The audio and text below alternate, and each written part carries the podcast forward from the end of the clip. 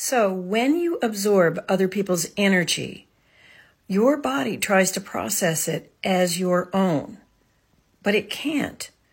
And so it's showing up in your body as weird emotional triggers, physical pain, digestive upset. That's a big one. Or it can show up as thyroid issue, issues or other type of organic issues. Because when the energy isn't yours, your body cannot process it properly. So it's best to learn to clear it. Follow me and I'll give you some clearing tips. Shortcast Club